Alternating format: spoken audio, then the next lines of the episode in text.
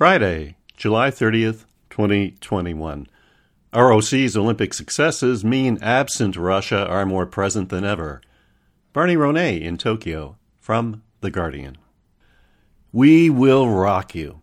Let's face it, the retro Cold War touches dripping away at the back of Tokyo 2020 were always likely to run hot at some point. In the end, it took a particularly ticklish men's backstroke 200 meter to turn the tap.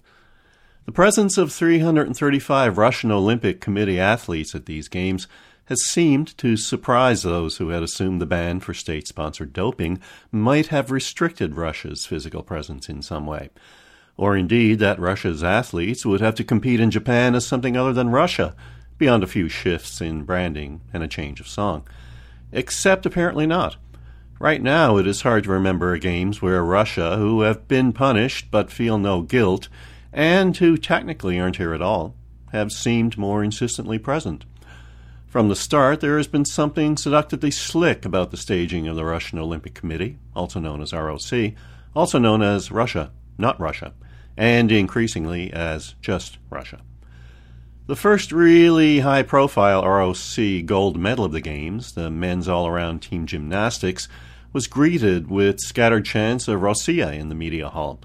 And beyond that, we will rock you has been the battle cry, a phrase popularized by, among others, the rapper Timati, best known for recording a song with the chorus, My best friend is President Putin, and now apparently official policy of the Russian Foreign Ministry.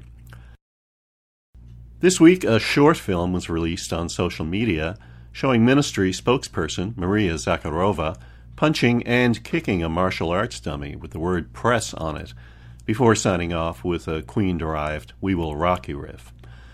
As the men's 200 meter backstroke gold medalist Evgeny Rylov took some questions from his British and American competitors on Friday morning, forced in his own victory press conference to deny he was a doper, it was possible already to hear the machinery of that Russian counter thrust kicking into gear, the tireless bots of Russian Olympic swimming response Twitter firing up hashtag for completeness with the Hashtag we will rock you brand.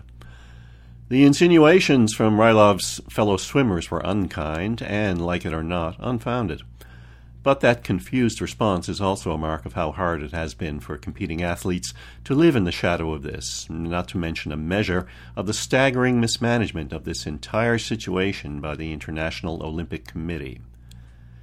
Chuck in the colors on the podium the non flag in the emblem, the sight of officials and hangers on wandering around with Russia branded bits of kit, and a tendency for the game's PA to simply introduce the ROC team as Russia, and this has become a remarkable sporting PR coup, powered by that darkly humorous love of doublethink. As Colonel Korn notes in Catch 22, to act boastfully about something we ought to be ashamed of, that's a trick that never seems to fail. Welcome to Tokyo 2020, where just being Russian is a kick right now. It will, of course, be tempting to see a kind of Bond era black and white picture here systemic Russian chicanery versus the flawed but righteous transparency of the West. But there are some things worth remembering as the ROC's podium presence peaks at the midpoint of these games. First, it is worth recalling how we got here the laugh out loud, sporting gangsterism that led to Russia's current, not a ban. The details of the Sochi era cheating are still startling, from the hole in the wall of the doping lab with its late night clean urine deliveries to the comical scratches on the sample bottles as Russian scientists forced them open with sharp objects.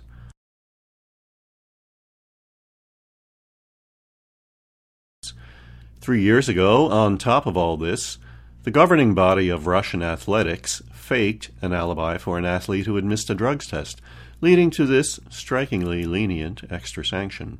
To repeat, this was the governing body. We will, indeed, rock you. And yet, there are, of course, shades of nuance even here. For a start, the tendency of Britain and the US to present themselves as flawlessly clear sighted, the ultimate guardians of sporting morality, will draw dark chuckles elsewhere. Would it be tactless to mention British cycling at this point? And the view the rest of the world takes of this medal factory. Bags of urine tossed at the Tour de France. What is the difference in principle, if not scale, a Russian might ask, between Russia's program and a national team cycling doctor found guilty of ordering sachets of testosterone. And by the way, how does the U.S. feel about Alberto Salazar's ban for doping? Russia may be guilty, shameless, and laughably bad at covering its tracks, but it doesn't hold a monopoly on the first of these things. Plus, the urge to attack and disparage individual Russian athletes is misguided. The ROC silver medal that kept Helen Glover and Polly Swann off the podium on Thursday has already led to a shrill response from opportunist politicians eager to trash whatever was left of the idea of British chivalry in defeat. What, in all seriousness, are these 20 something Russian athletes supposed to do here? Refuse to compete? Revolt against despotism? Beg for a harsher ban? The wider point is that Russia is not making a mockery of its ban, as the formulation would have it. The ban mocks itself. The current ruling is a pantomime, a matter of arguing over lettering, of Tchaikovsky podium concessions, of guidance that forbids the name Russia on outfits, except, you know, if it's just an R. This is an act of mendacity and obfuscation.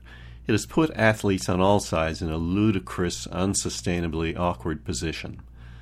The real question is what led us here? Why are we being subjected to this charade? What is the backstory to this leniency from the IOC via the Court of Arbitration for Sport?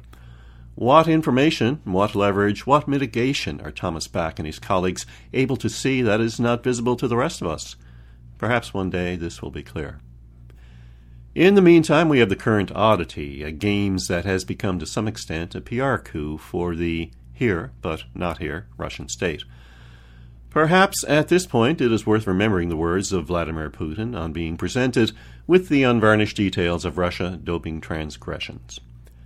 Sadly, now we see the politicization of sport, was Putin's response. A reply of such mind boggling misdirection, it is impossible not to laugh. The picture may not be as clear as the usual flag waving oppositions might have us believe. But these games have already given us a little too much laughter in the dark.